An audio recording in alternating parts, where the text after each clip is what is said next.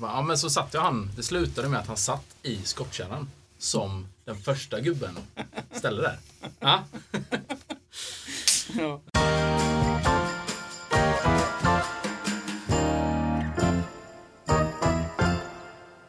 Nej men hej och välkomna till det här premiäravsnittet på den här fantastiska podden som vi har valt att kalla Genier spekulerar. Där vi kommer snacka om allt mellan himmel och jord egentligen. Ehm, och jag heter Micke och vid min sida har jag Eh, ja, Robin. Och Niklas. Yes. Och eh, ja, hur känns det? Första avsnittet. Ja, det är ju lite... Vi snackade lite innan här. Det, alltså det är lite pirrigt. Vi har snackat om det här ganska länge. Ja, Så det är ju kul att äntligen göra någonting av det. precis. Vi har ju som sagt snackat jävligt mycket om detta. Ja. Och som sagt, vi är, vi är tre snubbar som ja, gillar, Diskutera. gillar att diskutera saker och ting. Framförallt, ja, mycket musik är det ju. Film. Eh, Och rusdrycker. och rusdrycker. Ehm, och idag, dagen till ära då, det här premiäravsnittet, så har vi valt att lägga fokus på musik. Och vi tänker prata lite om eh, fjolåret som har gått. Eh, vad, vad man tycker om, om eh, skivsläpp under 2017. Eh, och vi ska även prata lite granna om eh, kommande skivsläpp 2018. Vilka som vi känner är, Om man ser fram ja emot. precis, vilka vi ser fram emot mest av allt. Precis. Men till att börja med tänkte jag att vi skulle presentera oss lite. Mm. Jag kan börja med mig själv då. Jag heter Micke. Jag är eh, 33 år gammal. Eh, är eh, musiknörd, filmnörd, eh, skäggnörd framförallt. Eh, ja, eh, kan gå över till Robin. Eh, vad är du för kuf? Ja, ja, det blir nästan repetition. Förutom skägget då. Jag har inte riktigt. Jag har ju lite. Ja, lite baby, Lite ba- baby- babyface skägg. Så räcker med en handduk. Men du är gullig. Ja, du är jag lite gullig. Jag vill ha den här lilla gossen liksom. Ja, du vill inte ha den här bad boy-stämpeln. Nej, precis. Nej. Eh, nej, men eh, 29 år är jag ju. Mm. Kom jag på. 29 år ung. Ja, precis. Ja, Allt under... Allt under Allt under 30. Ja. Ja. eh, nej, men också väldigt filmnörd, får jag väl säga. Eh, och självklart musik. Eh, är ett stort intresse. Jag och Micke har ju även spelat ihop Ja. band också. Det har vi gjort. Vi har spelat band ihop. Vi har försökt oss på en producentroll gjorde vi ett tag också. Vi försökte Ja. skriva musik. Det gick väl sådär. Ja. Eh, Men det är ju inget man ångrar. Man har ju testat på inte. det. Absolut inte. Och vi har också haft ett radioprogram ihop. Mm. Eh, Riff för många herrans år sedan Ja. på en närradiostation. Jag tror vi hade typ tre lyssnare. Varav alla de tre var eh, boendes på ett äldreboende. Ja, lite kontraster. Men, men, men eh, likväl ett radioprogram ihop. Mm. Där vi pratade mycket musik och humor. Mm. Och det kommer vi också prata här. Humor, oj. Oj, oj, humor kommer vi prata. Men nu babblar vi. Nu eh, Ja, känner Ni- Niklas kommer Niklas. lite... Ja, Yes. tjena! Ja, Niklas heter jag då. En eh, ganska nybliven pappa som gillar att spela bowling med Micke då. Vi har ett vi lag. bowlar ihop. Eh, är också en eh, ölkonnässör. Och så är jag ju ett big fan av, eh, ja, som sagt, god mat och god dryck. Framförallt musik också. Ja, musik, ja, ja, ja, ja. Musik. Musik är livet. Och jag har även eh, sett du smög in några öl i kylen här ute. Vi ska...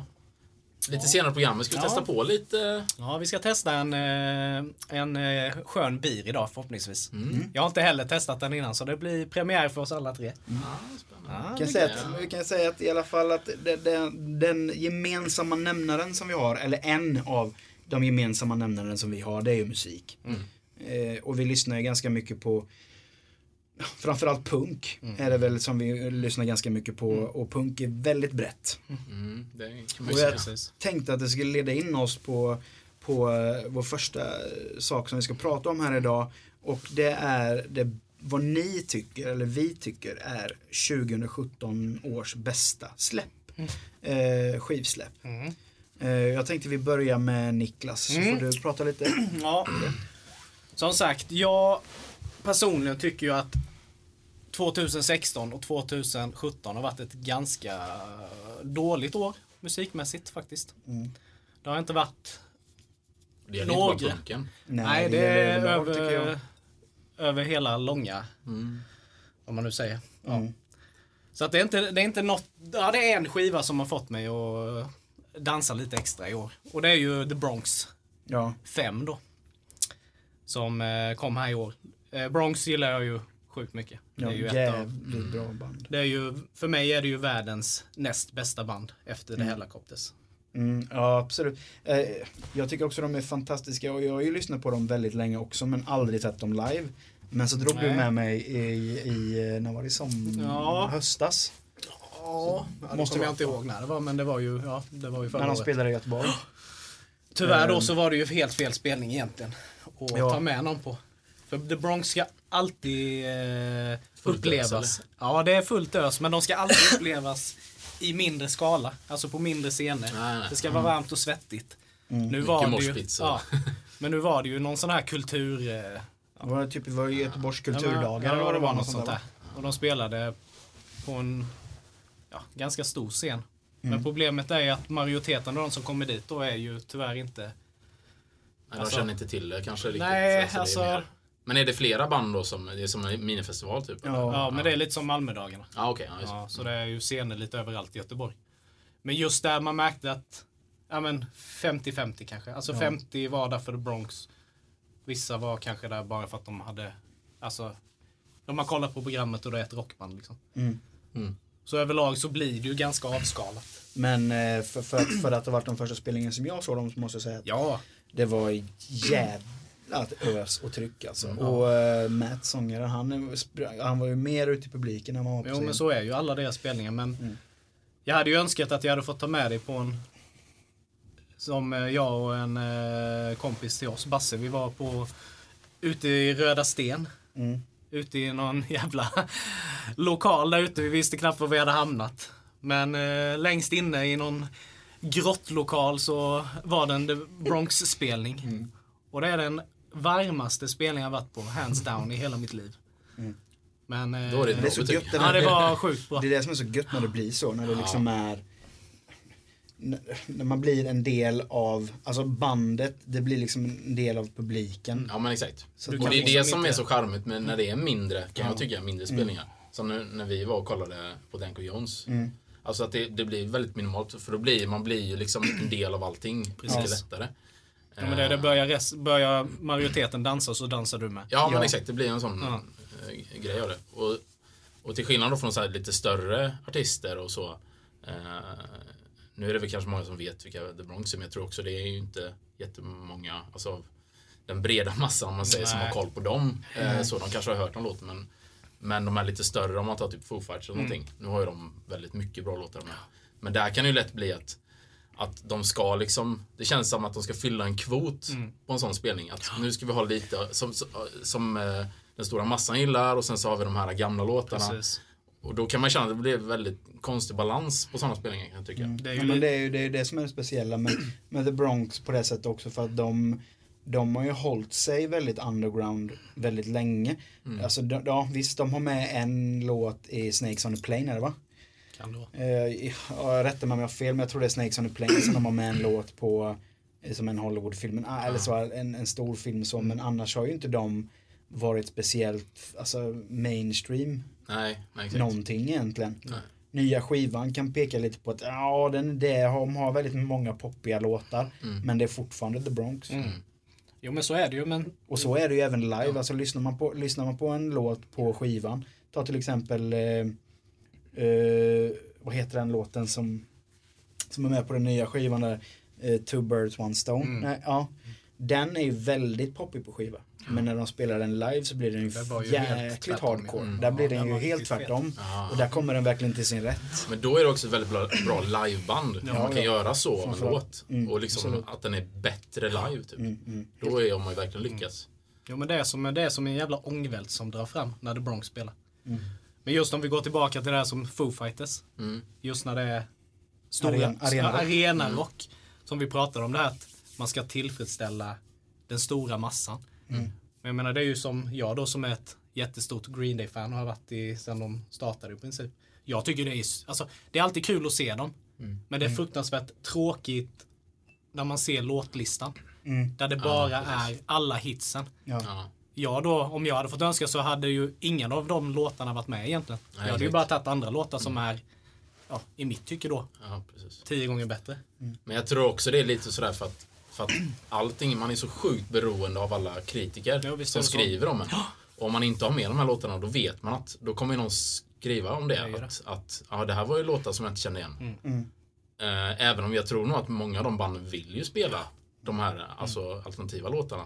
För många gånger, alltså det ser man ju också på album när det är, det är ju oftast en, ett track som är liksom huvudtrack sådär, Jajamän. som de släpper som singel först. Bla bla. Men det är ju inte alltid att det är den som de själva tycker är bra. Nej, det kan vara den sämsta. Det kan ju de tycka då liksom.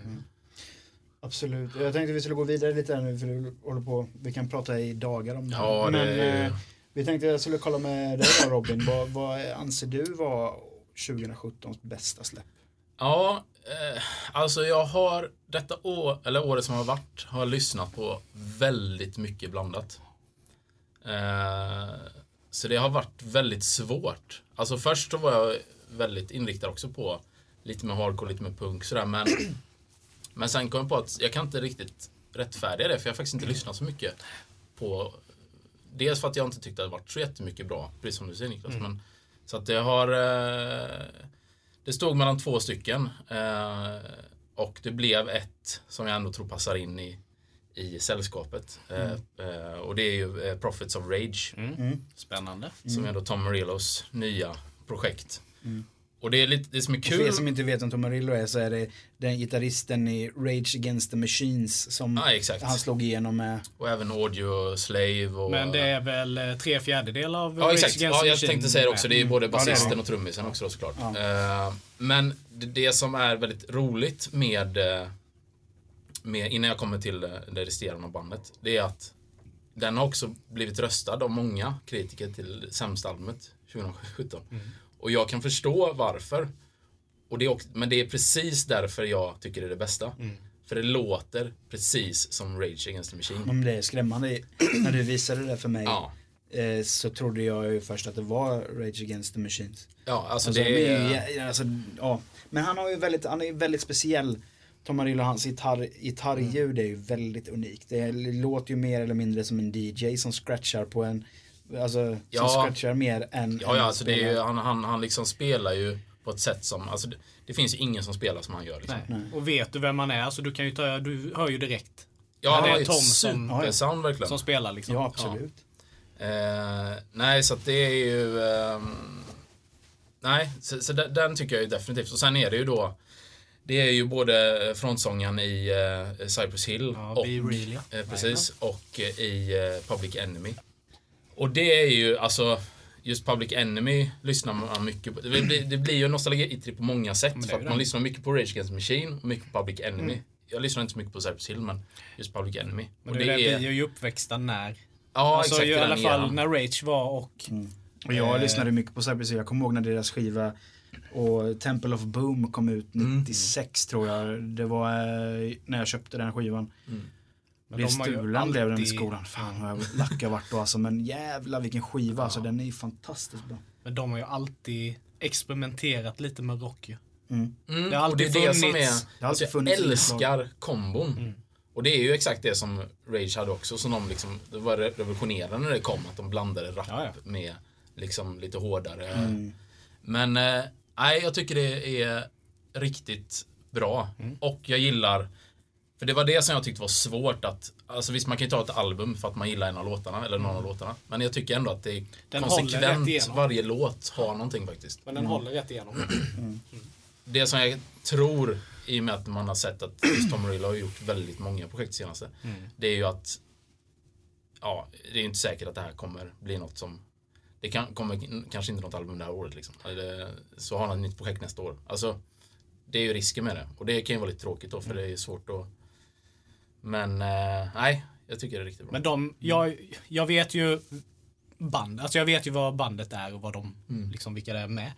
Men var inte hela tanken med Property of Rage att de skulle bara göra typ en spelning. jo, De exakt. skulle göra låtar från liksom Rage Against the Machine, från Cypress Hill. Exakt. Och, eh, Det var ju så det började, precis. Det var någon eh, på någon ja, festival. någon sån, ja precis. Men sen så, eh, ja, så blev det väl bara att de kände För nu, de, har ju- i de har gjort egna låtar nu, eller hur? Ja, exakt. Så alla de här låtarna, det är ju bara, alltså det är ju de som har, som har gjort Ja. dem. Så Sen de- vet jag inte Ration, hur mycket liksom Tom Morello, om han har gjort all musik och de har gjort texten. Det är Men de, kör, men de kör fortfarande covers också. Eller Eh. covers blir det ju inte, men, Ja, nej men precis. Det gör ja, de. men av deras respektive bands Exakt. låtar då. Men det är likadant för det påminner också ganska mycket om det Street Sweepers Social Club som han, Ja, det var ju också hans projekt. som han hade ihop Mm. med, vem var det? Det var också en rappare, ihåg. jag kommer inte ihåg heller. Men det var ju exakt samma uppsättning. Det Det, är ju samma- samma trummis, samma basist Ja. och så han då. Men det är ganska kul för de tre ändå, de har ändå hållit ihop Mm. genom alltså många år. Ja. Och speciellt om man till exempel tar Audioslave som bryter egentligen hela, hela den grejen från Rage Against the Machine som försökte hålla det väldigt underground, väldigt Ja. politiskt. Så blev ju eh, Audioslave blev väldigt mainstream, Mm. alltså så. Men ändå det enda första, första bandet på över 50 år som fick spela på Kuba. Ja. Som, Ja, som ändå, och det är ju tack vare att eh, Rage Against the Machines i sin tur var väldigt politiska, anti-USAs politik. Som, så att de blev ju inbjudna till Kuba Mm. för att spela, om det var Havanna.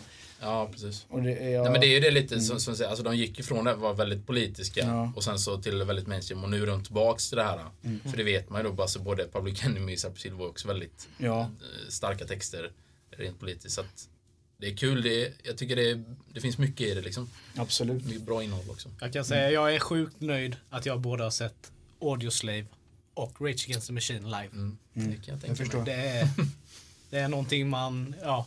Du kommer nog aldrig, du kommer nog. Nej, aldrig få kommer aldrig uppleva det igen. igen. Nej, nej. Jag tror inte det. Jag Nej. tror inte Rage Against the Machine Nej. kommer komma tillbaka och köra några spel. Audioslave är ju helt omöjligt. Nej, det, ja, där går ju, där är det ju, där är den dörren är stängd. Nej men, bra val. Men du Micke då? Ja, Vad har du för en god bit som har förgyllt eh, ditt 2017? Alltså jag har så många olika, så det, jag tyckte det var, det här var jätte, jätte, jättesvårt. Nu låter det som att du går emot oss. Nej. Vi, vi tycker att det har varit lite så här 2017 Ja men alltså på dig. jag, Låter jag, det som jo, att det har varit ett nej, men- superår? Nej men det tycker, jag, det tycker jag ändå inte att det har varit. Men, men det finns ändå vissa så här, alltså band som Alltså jag kan tycka att, eh, jag, jag har ju en sån här, jag, jag kan ju lätt bli kär i band. Mm. Så även ifall jag kanske inte tycker att banden släpper något någon bra platta. Så vill jag ändå heja på dem lite för att man har lyssnat på dem väldigt mycket. Och jag menar band som Comeback Kid, Danko Jones, Satan Takes a Holiday. Alla de har ju släppt, gjort släpp 2017. Men eh, ett band som jag ändå håller väldigt nära hjärtat och som jag verkligen har lyssnat på väldigt, väldigt mycket och väldigt länge. Det är ju Rancid. Så jag valde deras platta eh, Troublemaker som kom ut i 2017. Precis. Och, eh, ja, det är bra val. Mycket och alltså... Men Rancid levererar ju alltid. Ja, Du blir ju aldrig besviken Nej, när jag Rancid blir släpper aldrig något. besviken på när Rancid släpper. Och det, det är likadant där då som till exempel Tom Morellos gitarrljud så har du ju liksom eh, Tim Armstrongs röst som är hans signum. som låter som att han har varit hos tandläkaren. Förståndshandikappad. Ja, det låter som att han, han liksom har varit hos tandläkaren och fått käften bedövad. Men det är så sjukt bra. Men är det någon som vet varför han gör detta? Jag han låter ju inte så för annars. Nej, han pratar ju helt normalt. ja, men när han sjunger så är det ju som han låter ju som han är. Men det kanske är att han, han får ut hela liksom. sitt spektra när han sjunger på det sättet. på Ja. Ja. Jag, jag vet inte. Nej, jag, jag vet faktiskt inte. Men, men alltså den skivan, nej men det, det är nog den skivan som inte har gjort mig besviken. Mm. Där jag känner att jag har fått vad jag har förväntat mig egentligen. Mm. Den är bra. Ja, den, det är den. den är jättebra. Och ehm, Klockrent Ja, som album sagt. att lyssna på när man diskar typ. ja, Bara Precis. stå på bakgrunden. ja. Och det, Sen- jag tycker den är jättebra. Det enda jag kan känna lite alltså med det nyare från Rancid. Jag kan tycka att Lars, för han är ju en personlig favorit till mig, Lars Fredriksen.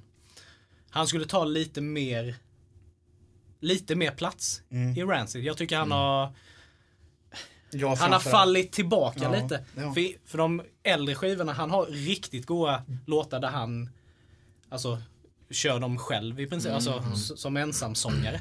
Men jag tycker han har tagit ett steg tillbaka. Ja, det är men inte han lika... Också, ja, det tycker jag också. Kan Ja, jag hålla med om. För ja. att jag känner att... eh, För att han är, man- hans låtar, jag gillar ju nästan dem bättre än Ja. de som Tim sjunger på. Tims låtar är ju jättebra. Mm. Men jag blir alltid lite mer taggad när jag hör Ja. Lars då. Ja, men det är synd också att han det är lite faller bort rå, lite. ja, det är lite Ja, det är lite råare. råare. Det är liksom, ja, absolut. Tim är ju skön. Han han flummar ju runt lite, han blandar ju lite och ger.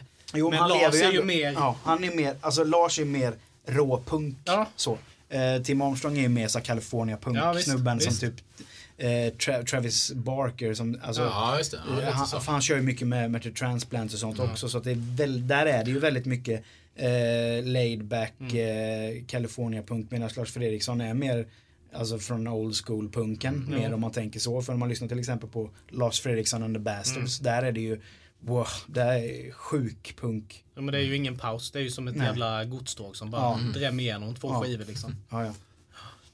Helt enormt. Ja men det var ju väl tre det- eh, jävligt bra skivor från Ja, det tror jag 2017. Ja, det tycker jag verkligen. Men då ska... Jag kan ju fortsätta här då. Eh, de sämsta släppen 2017. Det borde ju vara skitlätt nu då ju. Ja, alla Ja. skivor som släpptes 2017 förutom de här, de här tre. Nej men jag, där jag, jag hade svårt för att välja ut en, en som jag ville prata om. För att det, där också fanns det många skivor som jag kände att, uh, nej. Men en, en skiva som, jag kan inte påstå att den är jättedålig. Men de förväntningarna som jag, äh, ja. Man har inte kunnat förvänta sig speciellt mycket från, ja, jag ska, det jag ska komma till är i alla fall att det är eh, Rise Against Wolves som kom ut i 2017 också. Men, men det är liksom, ända sedan de släppte Endgame så har det inte varit Rise Against. Eh, både Endgame och The Black Market tycker jag är väldigt mainstream. det jag känns precis, alltså de, det, Ja, det, det är bra skivor men, Men man Rise Against kan leverera så mycket bättre. Deras gamla skivor är ju, de är ju Ja, det är klockrena. helt fantastiskt. Ja, alltså, ja absolut. Men det som du säger där vid Endgame och de här, alltså där tappade jag ju suget totalt. Jag vet inte vad det var. Jag, jag försökte lyssna på den senaste skivan. Men jag bara, det, alltså de första två låtarna. Jag bara bytte direkt. Ja. Alltså det gick inte. Jag, Nej, jag det känns som allt är lite direkt. samma typ. Det bara går i ett liksom på något Ja. vis. Det, är inte, det finns inget, det sticker inte ut. Någonstans. tappar intresset. Ja, exakt. Det Men Man har, man har nästan förlorat respekten för dem lite. Ja, Men det känns också som ett sånt band som typ så försöker Typ att, ja men nu ska vi, eh, nu hade de några bra album här tidigare, nu ska vi så här, försöka komma in lite mer mainstream, där, där, där. Men de är ju fortfarande, alltså väldigt mycket förbandsband. Fortfarande. Så att det känns lite, jag, jag säger inte att det är hybris liksom, men det känns som typ att de försöker göra någonting för att komma någonstans. Där de inte hör hemma egentligen. Och sen- sen de har ju sina fans ja. i de här skaran ja exakt. gamla. och sen känns det liksom. som att ni har hållit på för länge för att ni ska komma högre. Ja, exakt. Ja. Men ni har sett dem live eller? Ja. Du, båda två? Mm. Men hur är de live? Jag har bara... Ja, ja, de är sinnessjukt bra. De är bra. Ja, jag har bara fått för mig att de... Jag vet ju att eh, sångarna heter väl också Tim va? Ja, precis. Ja. Jag har bara hört, eller jag har ju sett mycket på YouTube och så här men han är väl inte den vassaste livesångaren va? Ja, ja, jo men jag skulle nog ändå säga att han håller klass. För att jag menar, Ja, De- men jag de- de- kan nog... Ja, precis. Men det är ju inte... Eh, alltså han har ju mer en skivröst. Han har ju mer Ja, en skivröst ja, ja, än vad han har en live-röst. Han är ju inte som Matt i The Bronx. Nej, Som låter det bara fan- känns som att det levererar inte riktigt. Det försvinner så mycket Han blir så raspig gött, hes. göttighet, så att säga. Det Ja, man har hört ja. på skivorna. När han drar igång och liksom, han har ju sånt jävla gött hardcore. Alltså hans hardcore-röst han är så jävla Ja, fet. alltså om man lyssnar på Men första den skivan. levererar inte live. Alltså det Nej. försvinner. Det, när man verkligen vill ha det här Men det- goa, Ja. Då blir det bara Nej men det har ju försvunnit helt. liksom. Det har ju försvunnit Ja. helt. Alltså som första skivan, The Unraveling som kom. Den är ju rakt igenom en hardcore-platta. Ja, och där skri, ja, där är det liksom hardcore eh, raspig heshet genom hela skivan. Han skriker genom hela skivan i stort sett. Och man får en sån jäv... Alltså man får sån... Alltså feeling när man lyssnar på den skivan Ja, och man kan ta ja, åt sig av visst. det som sägs i texterna och sånt också. Nu känns det mer som att, ja, jag vet inte om vi ska släppa... eh, Men kan det också vara att de försöker typ hitta någon ny grej? Ja. Alltså det, för det är ju också, jag vet vi har snackat om det innan. Alltså hur mycket man, för det kan man ändå respektera, typ att man försöker göra något. Men samtidigt känns det som det bandet är lite fel att göra det som vi precis pratade om. Att de är ju inte så mainstream så att det känns som att de har ju sin skara liksom med fans och det är ju de här som gillar de tidigare verken. Och då ska man väl kanske hålla sig där lite. Ja. Ja, Men har, inte. men har inte 2016, 2017 varit det här året där Många försöker hitta identitet. klockrena band som har Mm. en väldigt lojal skara fans Mm. av det gamla helt plötsligt har skiftat över från an, till andra sidan av myntet. Jo. Jag säger så här, jag uppmanar gärna band att, att experimentera. Mm. Men det måste ju ändå, den röda tråden måste ju ändå finnas Absolut. För att, jag menar ska man hårdra det, det är ju ändå fansen som gör att de överlever. Att bara skifta, alltså det måste ju finnas en röd tråd Ja. igenom. Man kan ju inte bara skifta från Nej, ena de- sidan till den andra och du Nej. blir helt oigenkännlig. Nej men de blev ju någon sån här MTV radioband när Hero of War kom. Så till och med alltså folk som lyssnar, alltså som, som inte lyssnar på den musiken som man själv lyssnar på. Bara, ja men, så säger man, jag lyssnar på Rise Against, ja vilka är det? Ja men de som gjorde Hero of War, då vet alla Ja, vilka. radiolåten. Ja. Och det är den enda låten som de kan Ja. koppla till bandet. Då kände jag att jag började tappa lite intresse med, fast det är ändå ett band som, som man har i hjärtat liksom så. Jo, men det är det också som, eh, som gör lite att eh, men jag kan gå över till, till eh, mitten av Ja. ordet. För det är exakt så som jag tänkte också. Att det finns ju sjukt mycket dåliga album som vi har pratat om. Men jag ville välja något, alltså några som man faktiskt har alltså, lyssnat mycket på. Men som bara har gjort en besviken. Typ att det här är liksom, vad sysslar de med? För det blir ju som, det blir väldigt personligt då självklart. Så att, och det är ju alla våra åsikter såklart. Vi är ju inga experter. Så vi egentligen, så ingen ska ju ta oss mer seriöst än sådär. Men, men eh, och jag lyssnade faktiskt mycket på, och det var ju när vi spelade på Paramore. Ja. Och i början tyckte jag också det var, det har ju alltid varit lite mer pophållet så såklart. Men de har haft liksom, de har haft någonting som ändå varit så här, det har varit gött liksom. Eh, bra. väldigt- De var ett bra band. Ja, exakt. Och sen släpper de det här After Laughter.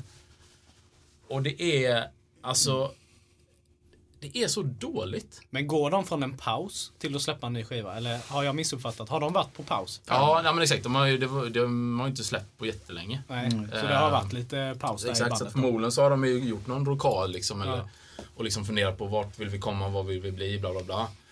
Och jag, det är precis det jag snackar om, att jag fattar ju grejen då att nu försöker de ju hitta någon ny identitet och liksom, eh, och det kanske funkar skitbra.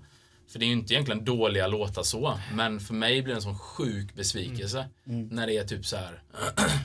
ja men jag vet inte vad det är, om det är typ ukulele i vissa låtar och så här. Alltså det blir så här, det blir löjligt. Liksom. Ja. Innan var det kanske också lite löjligt, men det var ju väldigt charmigt. För de, det var ändå lite tuffare och lite... Du hade Precis. ändå eh, alltså den här punktakten jämt i och nu är det något helt annat. Jag vet inte, jag känner inte igen det alls liksom. De har ju en låt, nu vet jag inte vad den heter, men den det är ju typ deras kändaste låt. Did it, did it, Ja, did it. Ja, nu vet jag inte vad den heter Nej, bara för det. eh. Men den är så jävla god. Ja. Jag älskar den låten. Jag älskar ju den nynningen. ja, det, den går inte av för Hagge du. Men man fa- fattar ju då. Ja, nu du. Nu kommer nog skivkontrakten in här nu snart du. nej men alltså, ja, nej men jag, jag, jo men jag tycker Paramore har varit, att det har varit ett bra band men Misery Business Ja, det. Mystery Business, ja. Ja. Nej men jag, ja. Jag har aldrig haft dem direkt som något, något band så som jag har absolut inget på. favoritband. Men, men ändå ett band som man ändå har haft i bakhuvudet sådär. Ja, Och jag kände också när vi gjorde musik så var det väldigt mycket inspiration. Ja men det gjorde vi, vi tog väldigt mycket Nu menar jag inte liksom eh, sången och sådär, men mer alltså att det är Gitarrslingorna Exakt, och- mycket melodi. Och det är ju samma lite i Bronx har ju också den grejen. För mycket punk är ju bara det ska vara så lätt som möjligt att spela så man kan ösa max. Men The Bronx har ju ganska avancerade mm. slingor och det är väldigt mycket melodi i det. Och det är det som man verkligen älskar med det, att de får in det så sjukt snyggt. Precis. Men sen har de ju, ja, men vi går över till The Bronx, de har ju också, de har ju också gått, alltså om man jämför med deras första skiva. Efter, alltså inga av skivorna efter är ju, alltså den första skivan är ju, vad man säger, det är ju liksom den hårdaste av dem. Sen har det ju bara blivit mjukare och mjukare, mjukare. mjukare, ja. Men det har ändå liksom passat. De har inte förl- alltså för mig har de inte, för- jag har inte förlorat respekten för dem. Nej. Nej men det, det, det, det Och beror jag tror mycket på med inte att de fansen heller har förlorat Nej. respekten för dem, för de håller ändå... Ja, det finns en röd tråd igenom hela skiten. Ja och det, och det är mycket hårdare live än vad det är på Mm. skiva så att Men i det senaste, alltså den, det senaste släppet har de ändå hittat tillbaka. Mm. Alltså mer till det lite råare. I, min, I mitt tycke då. Men eh, om vi då ska ta ditt sämsta släpp Nicke.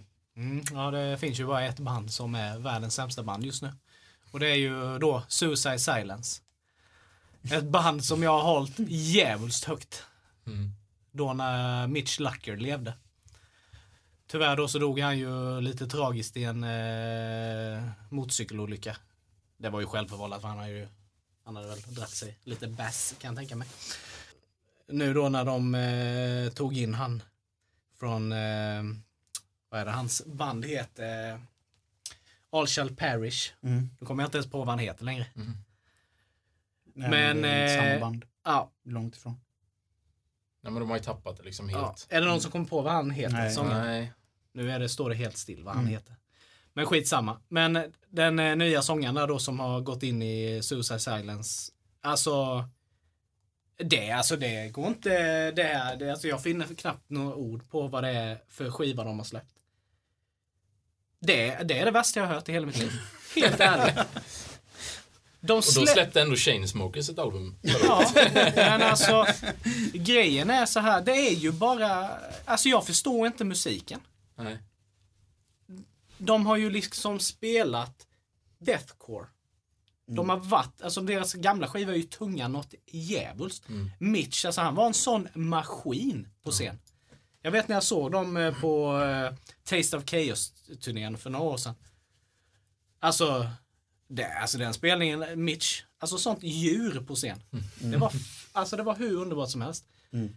Men det här sena släppet, nej jag, nej jag förstår inte det. Och jag, jag tycker det är helt rätt att de har tappat så mycket av sin fanbase. Så att, eh, Men, Men- när det är en sån, när det blir en sån grej, alltså speciellt då, för sångaren är ju nästan alltid frontfiguren. Ja.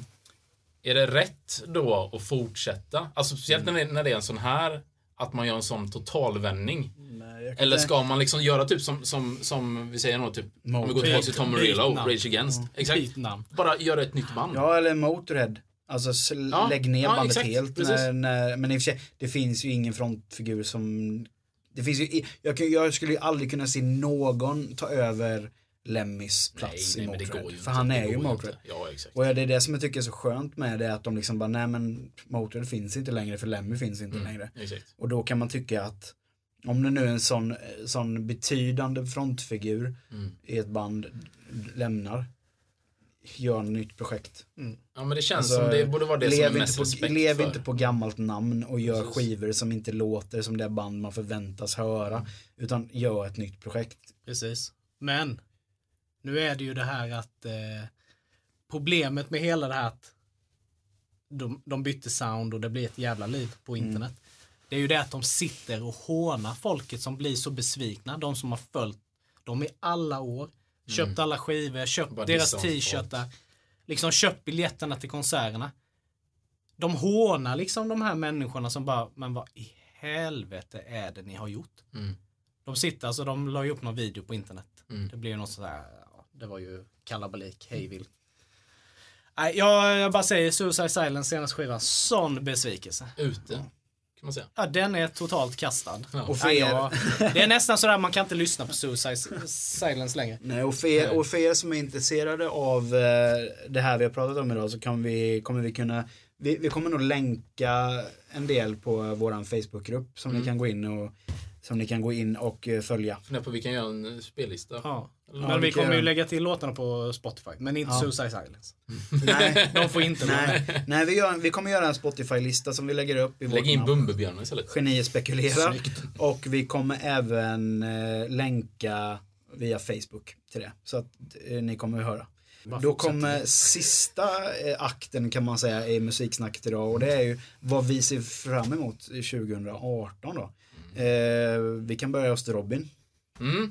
Eh, finns ju väldigt mycket där eh, också såklart.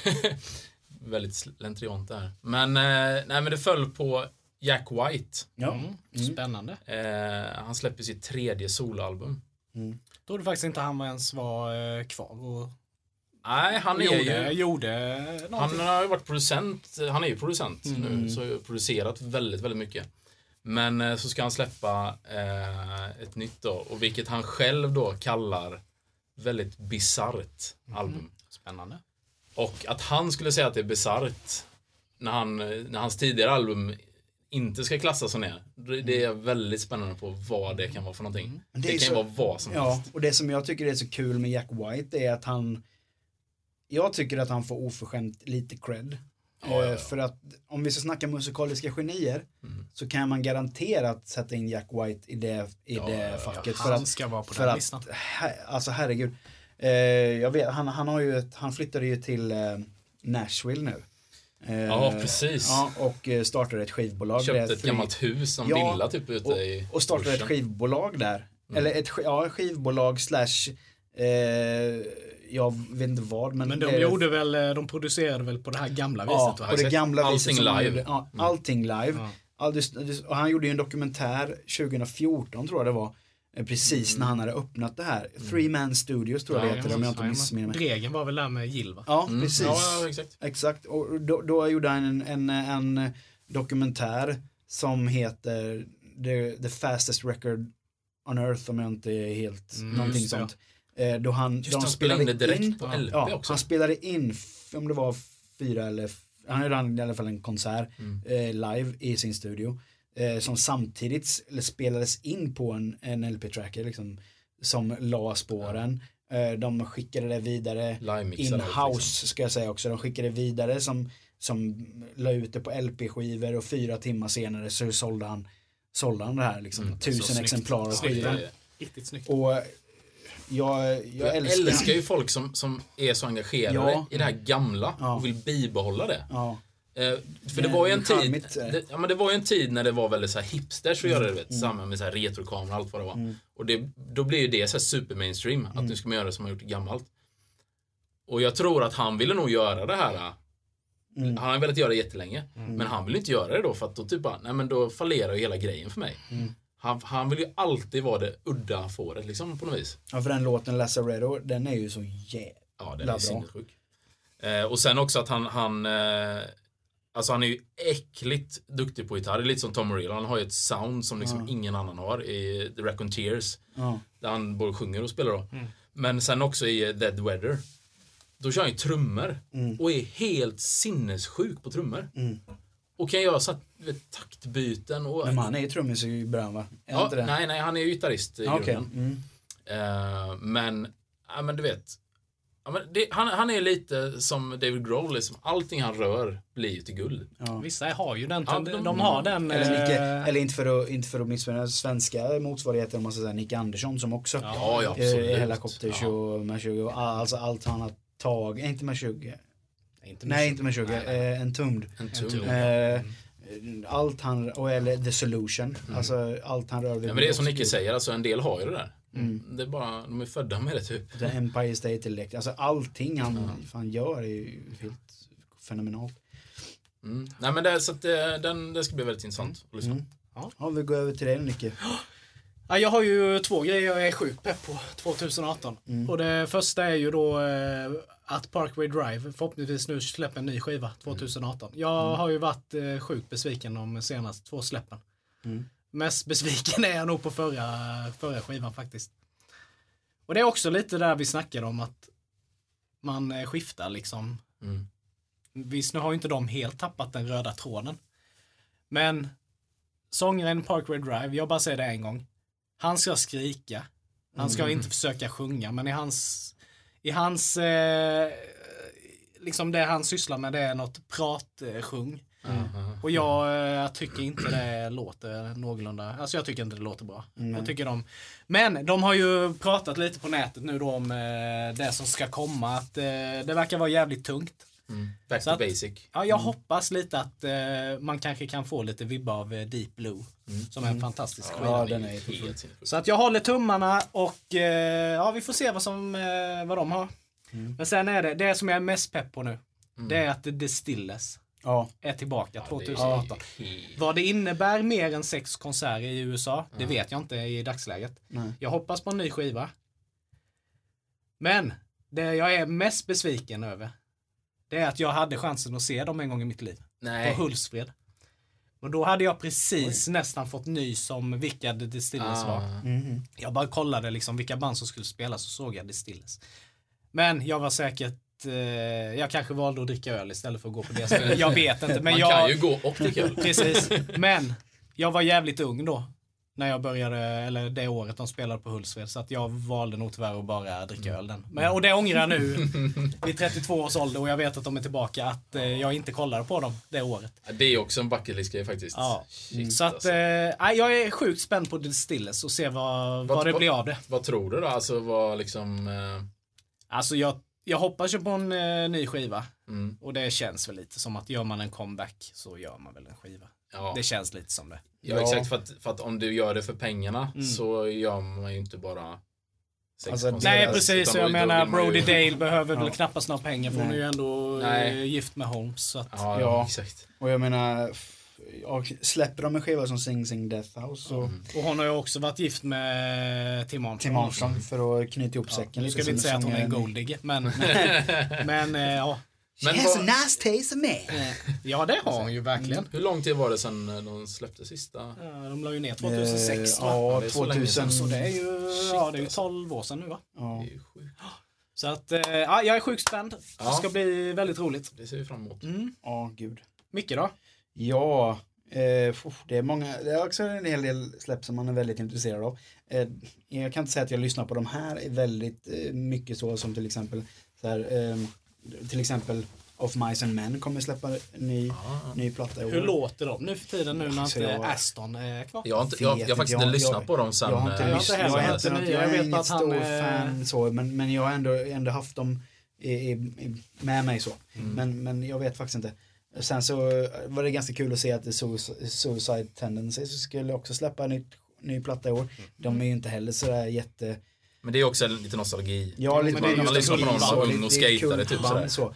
Men den skivan som jag verkligen är väldigt pepp på eh, och det är ju för att jag eh, gillar punk väldigt mycket. Det är ju Asta Kask ska ju släppa nytt Mm. 2018 och det är väldigt, det, det kommer bli väldigt spännande. Ja. För eh, En för alla, ingen för någon och eh, Handen på hjärtat är ju två jättebra skivor som är släppta på 2000, eller sent 2000-tal. Så de håller ju fortfarande klassen. Handen på hjärtat är ju i mitt tycke en av de bättre skivorna faktiskt. Ja, och jag gillar, jag gillar ju Bonnie Pontén som sjunger också. Hans röst är ju fantastisk. ja, Och, verkligen. eh, alltså, som jag, innan, när jag började lyssna på punk, eller när man växte upp med punken, så eh, han, han sjöng ju också i Cosa Nostra. Mm. Eh, eh, och där, deras skiva Gudfadern, det är nog en, en punkskiva som jag håller topp fem. Mm. Eh, med, alltså, Amerika till exempel, eller Älska mig, eller Hets. Alltså de låtarna är liksom, Ja, men Asta Kast det är ju lite, det är Ja. ju lite, alltså det är ju svenska punken. För, Ja. alltså det, för mig så är det i alla fall, det är de som ja, Ebba. Grön och, och Jo, Asta jo, jo, två. såklart. Men Men jag menar just lite de mer modernare. Ja, Eh, Men ni får inte glömma Strebers. nej, Strebers ja, framförallt. ja, för sig, Nej. ja. Men, men ändå så är så Cosa Nostra som, och den skivan Gudfadern, det är en, jag, jag lyssnade på den, för jag vet att vi skulle prata om det här nu, så, så gick jag tillbaka och lyssnade lite på den skivan. Och det sjuka är att den skivan är från tidigt 90-tal Mm. och texterna är fortfarande aktuella. Ja. Det är det som är så sjukt, att de fortfarande är så pass aktuella. Så Men det är ju alla nästan- punktexter egentligen Ja, som jo, har... ja, jo men det är, det, är, det är klart, men, men just det, det, det som är så kul är att, att Men det är kul att det är ja, så. det är kul att det är så. Eller det, eller, det är ju nu... Det visar också på att det händer inte så mycket Nej, i det är ju, samhället. om man ska dra så är det ju tråkigt att det är så. Ja. Eller ja, jag vet Det är både... Eller så var de bara före sin tid. Mm. Ja. Ja men det kan de ju varit. Mm. Absolut. absolut. Eh, Men det är det också som jag tror många, alltså speciellt folk som inte lyssnar på den genren, speciellt punkt då. Eh, jag tror det är väldigt lätt att man, man har ingen som helst förståelse för genren. Jag kan köpa att man inte gillar det skrikiga och att det är ösigt hela tiden. Mm. Men att säga typ att, att det är bara skit och de bara de, de kan inte spela och Det de är gör ett inte jävla oväsen. Ja, exakt. Alltså, då har man ju inte, det har, man har inte rätt att kritisera Nej. punken på det sättet. nej. Och det är så många som gör det. Mm. Och speciellt också med texter. Alltså om man ser texterna just i punken och hur allt har varit. Alltså jämför den med vilken radiolåt som helst som handlar om någon som har dumpat någon. Och, alltså det är ju som natt och dag. Alltså det är sådana sjukt djupa texter i just punken. Jo men det är, Det är som få man, genrer som har så. Ja. Det är ju typ, ja men blues tänkte jag säga men. jo, men alltså, koll, det är- kollar man så här i den, det stora spektrat i världen nu så är ju den största genren just nu är hiphop-genren. Mm.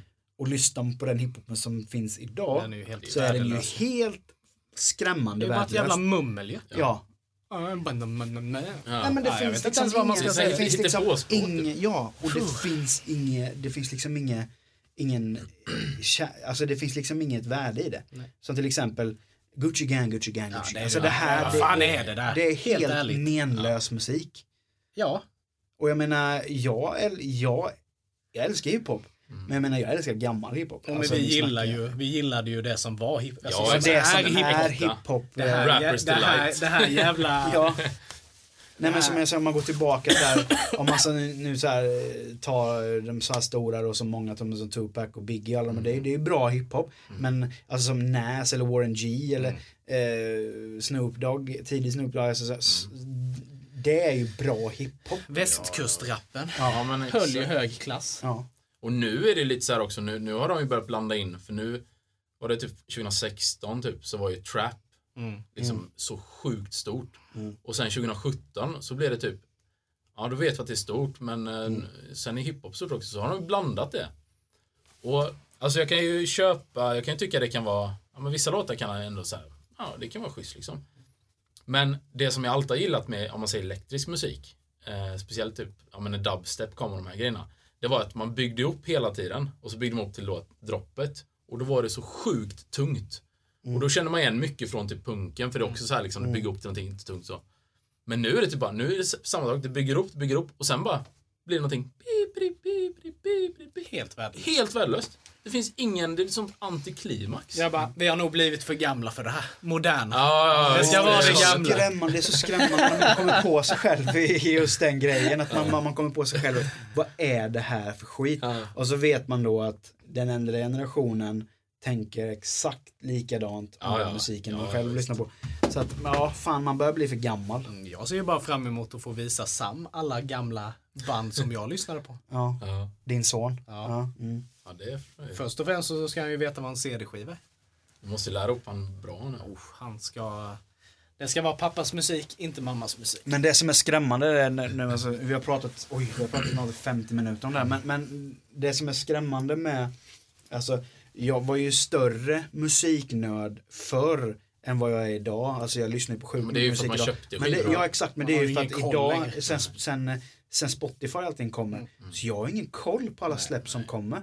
Alltså innan, när man köpte CD-skivor, då kollade man ju upp allting. Du visste ju precis Du visste när bandet precis, släppte. Ja. Och du visste precis vilka band som skulle släppa. Och du visste när releasedatumet var och du stod i affären typ Ja, på releasedagen för att få köpa plattan. Då hade man ju koll. Jag har ingen koll idag. Nu det kan man ju vara ett band som du har liksom lyssnat på aktivt i tio år. Och nu bara, oj, har de släppt tre skivor som jag har missat? Ja, ja men Inte verkligen. den blekaste Nej, aning. man, man har tappat allt sådär. Men en, jag måste bara säga en rolig grej som jag såg idag. Mm. Eh, nu ska vi inte snacka film här idag, men, men jag vet att vi kommer prata om det mycket i andra avsnitt. Men Tom Hardy, Mm, sjukt bra skådis. mm. Men vet ni vart hans karriär började? Ja, var inte han... Eh...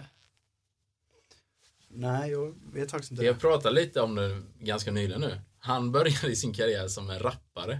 Mhm, typ som, eh, Som Mark som Mark Wahlberg. Wahlberg. Ja, exakt. Maj, vad hette han? Vad hette hans artistnamn? Eh, Mark Wahlberg. Um, Eh, Marky Mark. Marky Mark Marky and the Mark. Funky Mark. Bunch. Marky Mark and the Funky Bunch tror jag är hans band. Och Tom Hardy, han heter ju Tommy number one. Okej, Ett annat. knappt kaxigt namn eller? Nej, men, och det, men det roliga är, jag lyssnade på det här. Han, han, släppte, han släppte ett album 99. Aha. Och det är faktiskt ganska bra. Ja, det måste vi ju länka till sen. Ja, det, det kommer vi definitivt länka till. Eh, jag tror inte det finns på- Spotify, men eh, jag har en länk i alla fall på det. Ja. Och eh, det var ju liksom så häftigt att se. Alltså, man skulle aldrig kunna tänka sig, i samband med Mark Wahlberg, man kan aldrig tänka sig att, att de en gång hade en dröm att bli stora rapartister.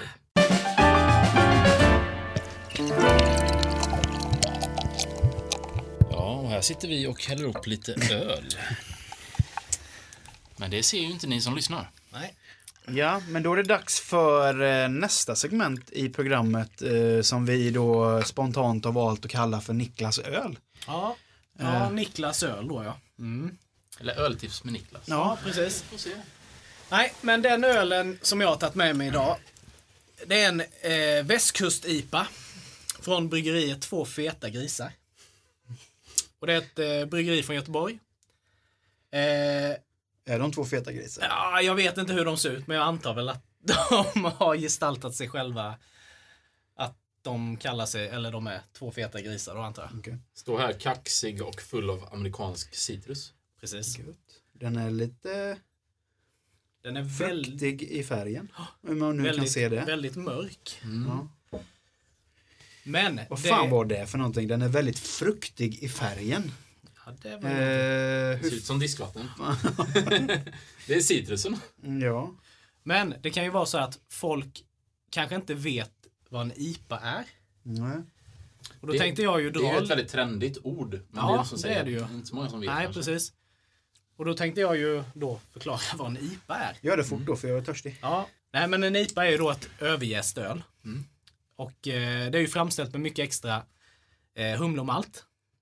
Och humlen ger ju då ölet en, en tydlig beska. Och malten ger ju fyllighet och en högre alkoholhalt.